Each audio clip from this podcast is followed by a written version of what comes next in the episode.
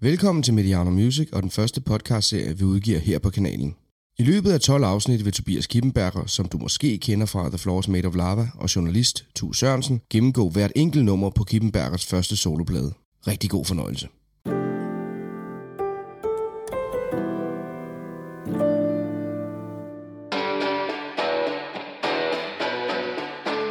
Mit navn er Tobias Kippenberger, og du lytter til podcasten Kron og Kirken og Garagen. Her fortæller jeg om mit debutalbum Kron og Kirken, sang for sang. I dette afsnit kommer du bag om Ingen kommer ud af ingenting.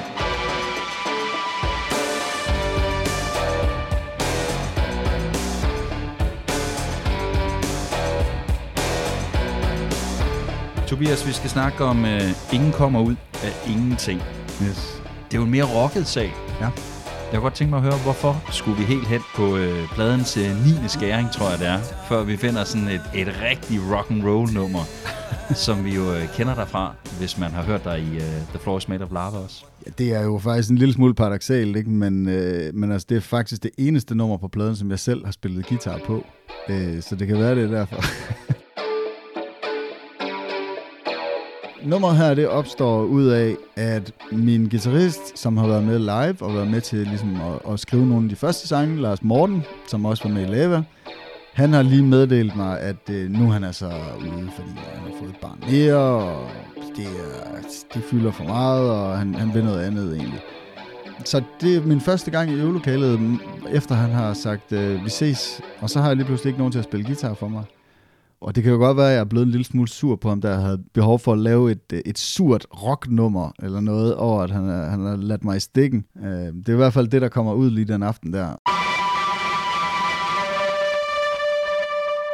Og jeg har så faktisk heller ikke fået nogen USB-adapter med, så jeg kan plukke nogen pult og mikrofoner eller noget som helst i min computer til at optage med. Så det eneste, jeg har med, det er mine høretelefoner, som også er et headset. Det er den eneste mikrofon, jeg ligesom har. Det er den, der sidder i det der headset.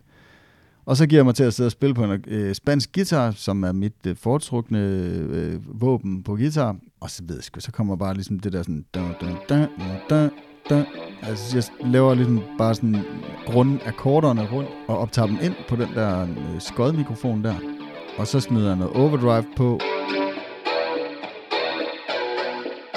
Og så går jeg så ind og komponerer noget, øh, noget ekstra guitar også, som ligger egentlig som sådan noget midi øh, spansk guitar, jeg også smider noget smadder på.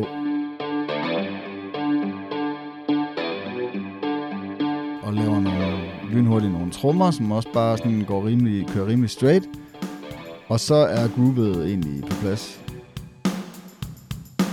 Jeg tror, jeg skrev det meste af teksten på aftenen også. Og så var den sang egentlig skrevet. I hvert fald det meste af den. Der er så langt fra tanken til at handle Som fra kønig kvikle til dine drømmes holdeplads Teksten opstår ud af den første sætning, som egentlig er kernen af sangen. Der er så langt fra tanken til at handle, som fra køen kvickly til din drømmes holdeplads. Det tror jeg måske også er min yndlingssætning på hele pladen. Hvis jeg skal vælge en, så tror jeg, det er den. De linjer øh, står for mig ligesom som sådan en kringlet reflekteren over selvrealisering øh, for et voksen menneske, til at det er en sang, der, der er kommet til mere at handle om, at jeg gerne vil prøve at fortælle et eller andet til mit barn, øh, men at jeg måske også gerne vil, som altid, øh, finde ud af noget om mig selv i samme ombæring. Fordi Det er også Ja. meget ambitiøst.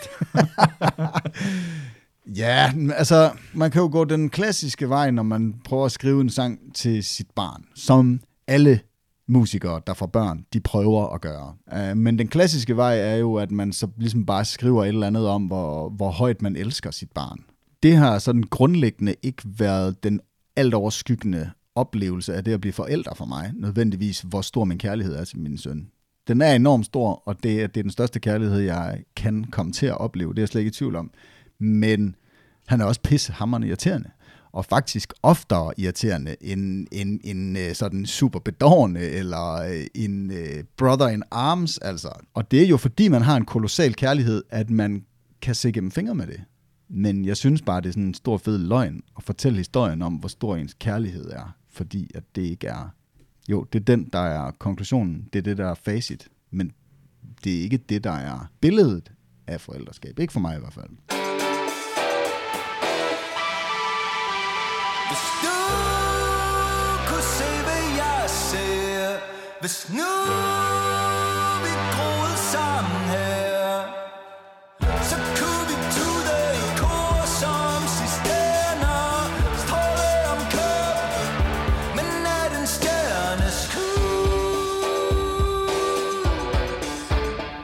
anderledes, jeg ved ikke om præstationsangst er det rigtige ord at bruge i den her forbindelse, men, men er der sådan en anderledes øh, præstationsangst, der måske i virkeligheden et meget godt ord at bruge på det, i forhold til når man skal skrive en sang til sin søn, som hvis man skriver en sang til sin kæreste, eller til sin mor, eller hvem det nu måtte være?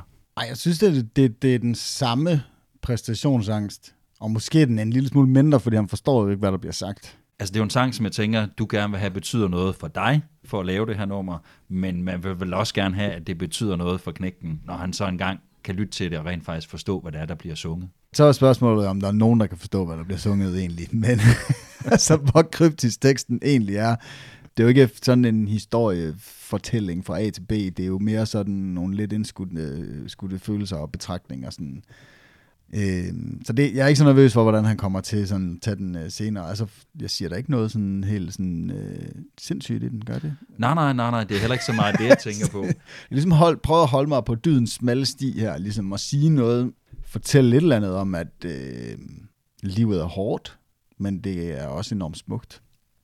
Jamen, det lykkedes også meget godt. Og nej, Ja. du, du, øh, du siger ikke noget. Men det er jo sådan et nummer, han formentlig vil høre om 10-15 år. Det vil han, især fordi han så også selv er med på det. Ikke? Så, så han er allerede begyndt at sige, øh, far har lavet en plade, det fortalte han til sin mor i går, far har lavet en plade, jeg synger med på den, jeg griner. Ja, Ja, han bliver sådan klippet ind til sidst i nummeret. Sådan han bliver lige, der er lige sådan et, et grin fra ham til sidst, ja. Altså sådan en sang her, når man skriver en sang til sit eget barn, det er jo sådan en kæmpe fælde for, at man kan ryge ned i noget, som bare er 100% personligt, og 0% vedkommende for alle andre mennesker ja. I verden. Det har jeg haft større ærefrygt omkring, og præstationsangst omkring, at nu skriver jeg noget til min søn, hvordan vedkommer det andre. Og det er jo umuligt for mig egentlig at, at, at kaste den endelige dom over det. Men jeg har i hvert fald gjort mig umage for, at det også skulle kunne sådan have en øh, global eller universel betydning.